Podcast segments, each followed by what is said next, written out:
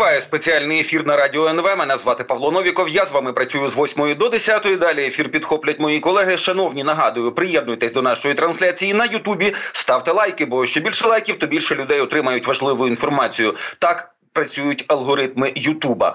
Ну і зараз з нами на зв'язку політолог Ігор Рейтерович. Пане Ігорю, вітаю вас в ефірі. Слава Україні! Героям слава доброго ранку. Давайте почнемо з матеріалу, значить, в західних медіа про те, що Washington Post це першим опублікував, і багато було далі вже перепублікацій. Що з січня 23-го року Росія проводила масштабну дезінформаційну кампанію для дискредитації президента Зеленського, бо то ферми, якісь там шалені гроші вкинуті, і далі вони додають. Ну мається на увазі оригіналь в оригінальній статті у Washington Post, що навіть власні їхні опитування не показали, що ця кампанія досягла суттєвого ефекту. Рейтинг Зеленського, хоч і впав, але не обвалився. Падіння рейтингу Зеленського в Україні через російські інформаційно-психологічні кампанії чи там кампанії з дискредитації, можливо, росіяни просто геть не розуміють, що у нас і як відбувається в головах. Що їхні такі е, ну такі масштабні, що називається, дії не дуже спрацьовують. Чи як ви це оцінюєте? Ну вони в першу чергу дійсно не розуміють, і це їхня така вічна проблема. І сподіваємося, що ця проблема залишиться і надалі. Тобто вони не нічому не вчаться в цьому контексті і мірюють Україну своїми якимись мірками і вважають, що е, їхні якісь підходи до вирішення тих чи інших питань повинні працювати в Україні. Тобто тотальне неврахування е, українського менталітету, відмінності української політичної системи, е, соціальної системи, ну призводить до того, що вони дуже часто дійсно е, просто спалюють гроші, запускаючи якісь ну безглузді за великим рахунком речі, але роблять вони це масово. Тобто, в принципі, ресурс на них це є. Я думаю, що вони будуть його зберігати і надалі. Тим більше, що час від часу ну виникають певні приводи внутрішньоукраїнського характеру, до, до яких вони намагаються якось вчепитися, максимально їх підсвітити, розігнати. Ну і е, сподіватися, що це призведе до якихось негативних результатів з точки зору діяльності української влади, конкретно президента, і вплине, мабуть, на на розбалансування суспільства. Тому треба бути готовим, що ці кампанії вони продовжаться, але вони скоріш за все будуть відбуватися по тому ж принципу, як і раніше. Там просто люди не міняються, які цим займаються. Вони мають ну якісь відпрацьовані механізми, і як це характерно для будь-якої е, авторитарної там чи тоталітарної держави, як правило, ці алгоритми, ці механізми вони незмінні. Тобто вони ніколи не мають плана Б, вони реалізовують той план А. а План А, як правило, зводиться просто до масовості, до збільшення кількості якихось там негативних повідомлень або розгону якихось тем, які на їхню думку повинні вплинути на внутрішню політичну ситуацію в Україні. Але все одно ставитися до цього треба з певною увагою, бо ну це дозволяє побачити іноді, знаєте, так залишки якоїсь е, умовної там агентури російської, яка тут залишається, або навіть нехай невеликої, але якоїсь кількості тих, хто ведеться на це, але це більше в мірою вже висновок там для тих, хто в нас займається інформаційною роботою. Е, як зробити так, щоб ця російська дезінформація вона в інформаційне поле України не потрапляла, і українці принаймні навчилися розбиратися, звідки ростуть ноги. Ну а не велися на якісь там повідомлення, які вкидує Росія. Ну по суті, я так розумію, що навіть ті люди, які мали би таємними чи не дуже таємними, ну якщо людей наймають, да платять їм гроші, щоб вони під виглядом звичайних людей розганяли в соцмережах якісь меседжі. Да, то значить, якщо Путін вірить, що українці і росіяни це один народ, один народ, то знать, ну, типу, що українці це такі самі росіяни, тільки трошечки зіпсовані бандерою. От е, то значить, відповідно і працювати на них треба як на росіян. І от якщо Путін в це вірить, то значить ті, хто планують операцію, операції теж мусять в це вірити і працювати саме за такими лекалами. Але як нам розрізнити? От дивіться, є ну от. Вашингтон Пост розшифровує, що значить і ще готують росіяни щось, і все одно це основні три моменти: це значить ситуація на фронті, це конфлікт між політичним і військовим керівництвом, це атаки на українську інфраструктуру і дестабілізація українського суспільства. Але із українських, е, ну типу, як би це сказати, це не медіа, да, але дуже дуже масові телеграм-канали теж розганяли інформацію про те, що цей конфлікт між залужним і Зеленським, про ще якісь штуки штуки. Як нам відрізнити, де працюють росіяни, а де наша внутрішня українська кухня? Ну, дивіться, в першу чергу тут звичайно мова повинна йти дійсно про джерела інформації, хто і як як як це поширює, і оця проблема, яка є в нас з анонімними телеграм-каналами, вона ну в якийсь спосіб повинна бути вирішена. Я відразу скажу, що адміністративний там чи директивний спосіб тут не спрацює. Е, де от заяви, які ми чули там на минулому тижні, що давайте якось там будемо це регулювати, чи заборонимо, чи закриємо якісь там телеграм-канали, вони не зможуть бути реалізовані в Україні навіть з усіма особливостями правового такого режиму воєнного стану, який в нас є. Ну це так не працює, і це українці не сприймуть. Вони це будуть вважати е, певним таким зазіханням на свободу слова, яка для них насправді навіть в умовах війни є важливою. Тут більше треба проводити роз'яснювальну роботу е, з приводу того, якими джерелами інформації користуватися, е, що вони повинні не ну, бути не анонімними. Що якщо є якийсь телеграм-канал, він повинен належати або конкретній людині, або, наприклад, ну я не знаю, там ну, політику, там чи якісь конкретні політичні, можливо, силі, або засобу масової інформації, який цього не приховує і каже, що це наше джерело, наша наш майданчик, і ми на ньому там ну постимо певну інформацію і несемо за це повну відповідальність. Всі інші речі, ну їми бажано або взагалі не користуватися, або користуватися, розуміючи, що вони можуть стати майданчиком для поширення різної дезінформації або там наративів, які вигідні певні групам, в тому числі російським. Бо тут же ще проблема в тому, що навіть через українські анонімні телеграм-канали росіяни через треті руки можуть вкидати певну інформацію. Тобто вона е, формально буде виглядати як інформація, яка подається з боку України, але по суті вона буде російською, тобто це буде їхня якась ініціатива, але вони навіть в темно можуть використовувати деяких е, і людей, і деякі інформаційні майданчики для того, щоб ці речі розганяти приймати. Тому інформаційна гігієна, критичне мислення. Е, ну на певному рівні воно повинно бути присутнє, і цьому от якраз треба приділяти увагу на державному рівні. Ми вже стільки про це говоримо, але скажімо, е, елементарні якісь уроки критичного мислення в школах або, наприклад, в університетах на сьогоднішній день так і не запроваджені. Хоча багато європейських країн, в яких немає війни, вони це роблять і роблять вже достатньо давно. От цього треба починати, і тоді ситуація потрошку буде вирівнюватися.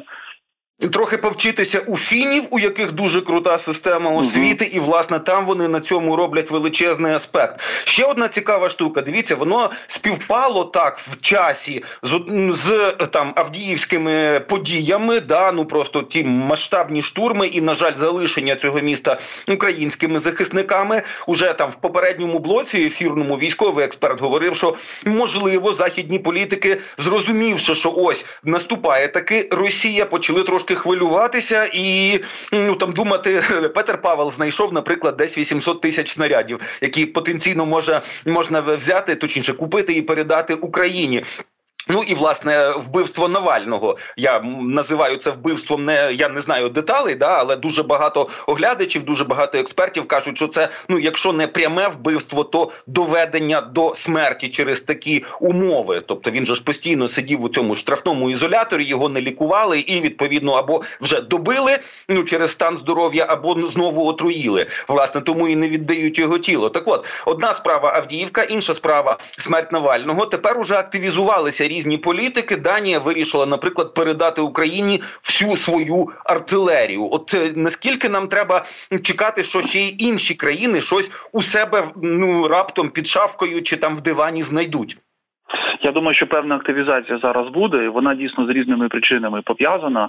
Е, от Мюнхенська ця конференція безпекова, вона все ж таки буде мати позитивні результати, бо це майданчик, на якому можна було е, достатньо відверто поспілкуватися, в тому числі президенту України, і в тому числі не публічно, тобто поговорити десь за закритими е, дверима, обговорити ну ключові моменти і ну розказати про реальну ситуацію. І дійсно, от ці всі факти, які ви перерахували, перерахували, вони звичайно впливають на позиціонування е, урядів різних європейських країн. Тобто вони бачать, що у Росії залишається значний потенціал. Їй плювати як і раніше, а зараз це вже розумієте, просто перейшло в рутину. От наскільки вони е, неплювательськи відносяться там до життя, наприклад, своїх військових, абсолютно їх не жаліють, тому що всі пабліки російські, до речі, в контексті ситуації в Авдіївці, вони завалені просто повідомленнями російські пабліки про величезну кількість вбитих е, за за там за день, скільки вони втрачають, і ще більшу кількість поранених. Значна частина з яких просто не доживе там, наприклад, до ранку. Вони писали вчора, позавчора, бо ну немає можливості надавати їм медичну допомогу, да і за великим рахунком ніхто на це не звертає увагу.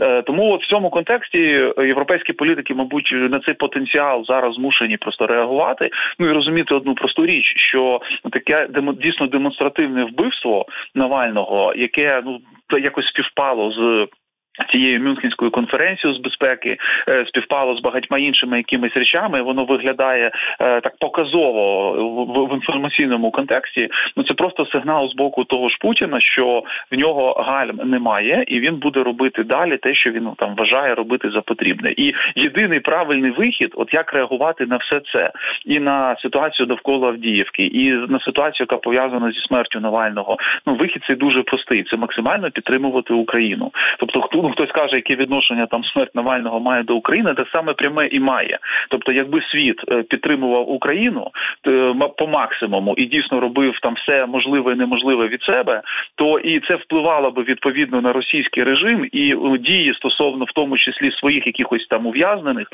І тих небагатьох, хто намагався проти цього режиму виступати, ну може вони були б зовсім іншого характеру, і вони би тягнули, торгувалися і не вбивали їх, а використовували би їх в якості якогось там, ну вибачте, обмінного фонду, да для того, щоб виторгувати собі якісь певні преференції, або якось піти на якісь перемовини з заходом. А оскільки всього цього не відбувалося, ну Путін остаточно зірвався і, в принципі, всім демонструє, що він плювати хотів на якісь там домовленості, а буде робити так, як він вважає за потрібне. І з цього треба робити дуже прості прості очевидні висновки. От сподіваємося, що крок Данії і е, далі послідують, мабуть, інші. Це якраз дуже правильні кроки і результат тих висновків, які європейські країни зробили. Ну і ще одна важлива штука. Я просто напередодні прочитав пост свого колеги Сергія Фурси, який отак от описав, що є два Навальних, ну точніше, було. Да? Один це той, хто зігував на якихось там націоналістичних російських маршах, хто називав грузинів гризунами, хто розказував про Крим не бутерброд. Але інший це той, хто ну нормально виглядав на заході, хто вже з в'язниці написав свою програму, де сказано, що треба виходити з усіх українських територій в тому числі з Криму, і Росія має виплачувати репарації. Так, от його сприймали на заході як ну як таку надію і можливість зараз. Ну по суті, вбивство Навального е, чи може воно зробити Путіна вже остаточно нелегітимним? До цього закликав президент Зеленський на Мюнхенській безпековій конференції, що все після такого кроку Путін нелегітимний лідер, його не можна визнавати е, навіть після того, як він ну там фейково переобереться 17 17 е, березня. Ну власне, майже за за місяць за. За 29 днів, так от власне, а наскільки вірогідно, що цей е, ця смерть може принести невизнання Путіна, ну принаймні, принаймні якимись демократичними країнами? Ну це до речі буде один з факторів додаткових. Е, тут е, ключовий фактор, звичайно, це війна, яку Путін веде проти України, і тимчасово окуповані території України, на яких вони збираються проводити ці вибори. І взагалі вже за такою логікою вони апріорі є нелегітимними. Бо е, якщо країни не ну не визнають вибори на цих територіях, а вони це зроблять, бо вони це робили раніше. Ну тоді не може бути і загальної легітимності в масштабах всієї там Російської Федерації в межах тих кордонів, які були загально визнані впевненими станом на там чи 91 рік, або, наприклад, там на 2013, до того як вони почали війну проти України. Але фактор Навального тут може зіграти свою додаткову роль, і дійсно, от ну, деякі країни вони не ну не, не зможуть як мінімум це ігнорувати. Їм треба зараз якось формувати позицію, тим більше що. Ще в 21-му році ті ж, наприклад, Сполучені Штати Америки говорили, що якщо щось там з ним відбудеться, то реакція буде ну якоюсь там колосальною, да для в бік саме Російської Федерації. І От якраз невизнання е, легітимності цих виборів, невизнання Путіна, це може бути той крок. Я думаю, що зараз в них от цей місяць буде активна дуже дискусія, що робити і як взагалі виходити з цієї ситуації. Ну дещо тут ще залежить від того, як взагалі історія з Навальним завершиться, коли там видадуть, не видадуть тіло, е, як будуть ну що що буде робити там представники його родини і його там когось найближчого оточення, ті люди, які з ним працювали, як вони взагалі цю тему будуть намагатися подати, і чим це фінально завершиться, тому що є ймовірність, що нікого ну нікому тіло не видадуть. Це можна до речі зробити по так званим російським законам, бо він сидів там по такій статті, яка дозволяє ну по суті проігнорувати там вимоги родини і просто поховати його десь там таємно. Е, Але от якщо все ж таки видадуть, ну в залежності від того, що і як вони будуть говорити, і до чого до речі вони будуть закликати. Це важливий дуже момент. В них є певний саме інформаційний потенціал. Ну от ключове питання, як вони зараз цей потенціал е, використають, на, на що вони будуть бити, і е, що вони будуть ну вимагати, просити від урядів там демократії в контексті реакції на те, що відбулося. Ну правильно було дійсно не визнавати легітимність, організувати цілу кампанію, і ця кампанія в поєднанні з усіма речами, які пов'язані безпосередньо з Україною. Може призвести до ну до правильного результату. От президент Зеленський, до речі, він перший про це сказав. Це ну це дуже правильний посил, і мені здається, ну на нього треба звертати увагу, то використовувати навіть цю історію для того, щоб цей наш наратив просувати і нагадувати постійно партнерам, що в березні нічого визнавати не можна. Треба зараз же послати сигнал Путіну, що ці вибори будуть нелегітимні в силу різних причин. Ну і перша причина це війна проти України. Е, добре, ну і власне про російську реакцію да на смерть Навального Ходорковський здається написав напередодні, що він закликає громадян Росії 17 березня прийти на вибори і написати в бюлетені слово Навальний. Ну тобто, давайте створимо Путіну картинку величезної кількості людей, які ідуть на оці нелегітимні вибори. Ну і по суті псують бюлетень. Те, як в Росії рахують бюлетені, я ж думаю, що ні для кого секрету немає. Що там не питання, хто як голосував, а як казав Сталін, питання в тому, хто рахує. Ну і далі, от до чого ці заклики? Просто ну вони там засмутилися, е, так звані звані російські ліберали, які десь по еміграціях живуть, але якоїсь якоїсь ідеї, якогось заклику, ну там траурні мітинги навіть спробували проводити. Ну там сотнями затримували людей, наприклад, у Петербурзі. Це все на що вони спроможні. Ну от на жаль, ми побачили ну очікувану насправді реальність абсолютної, вибачте, імпотентності е, так званої російської опозиції. Заклик Ходорковського він взагалі настільки інфантильний. Давайте там е, щось намалюємо. Ну можна не Навальний написати, можна якесь інше слово написати. Росіяни писали в принципі іноді ці слова в бюлетенях, але треба ж розуміти, що е, вони навіть інформаційно це підтримати не зможуть. Вони не, не зможуть там на рівні, наприклад, ну якихось органів, які в Росії відповідають відповідають за вибори, е, показати, що вибори там нелегітимні, тому що ніхто там не голосував, або всі бюлетені вони були зіпсовані. Тут треба було дійсно закликати, мабуть, ну до іншого, до масових акцій протесту. Ну не зробили ви це зараз. Ну так робіть це безпосередньо в день вибора виборів, е, ігнорувати ці, скажімо, вибори, тому що там нема за кого голосувати. Але ну реакція повинна бути не така, не така, як ну про яку говорять вони зараз.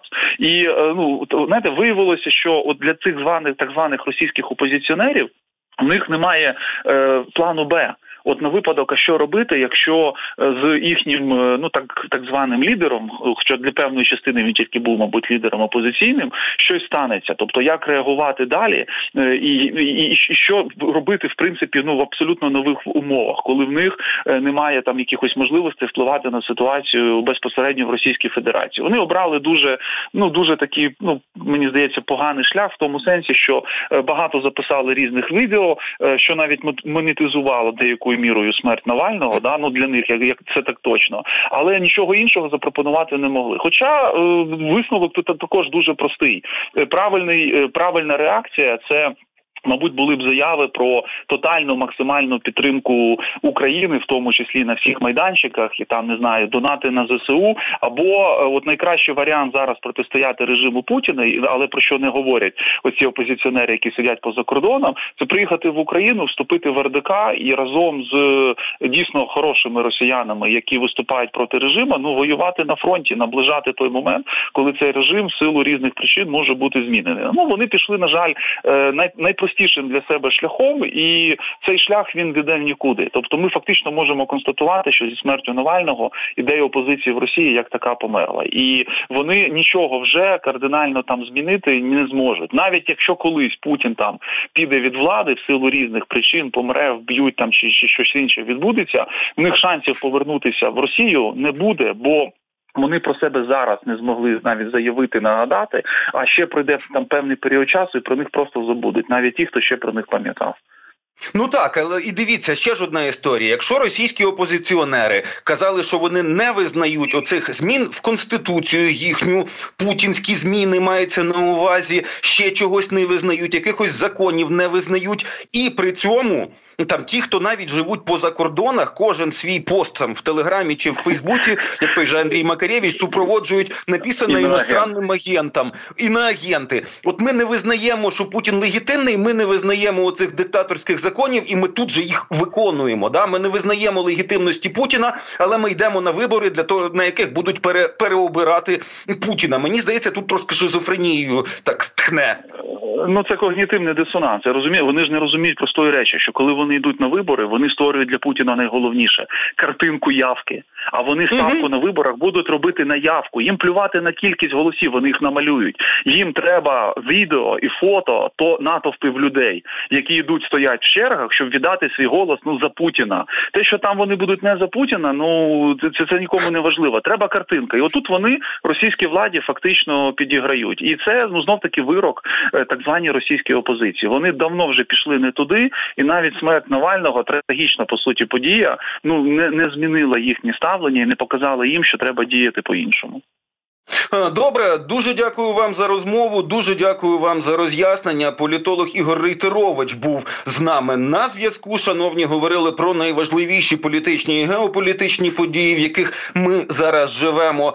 Потужною була Мюнхенська безпекова конференція. Ну от зараз ми ж в неділю працюємо, то відповідно підбиваємо так потроху підсумки тижня, що минає.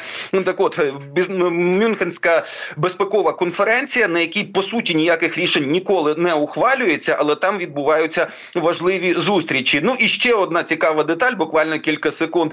Уже Майк Помпео сказав, колишній держсекретар, що давайте не слухати Трампа під час виборів, а давайте тільки дивитися на його конкретні справи. Не звертаємо увагу на виборчу риторику.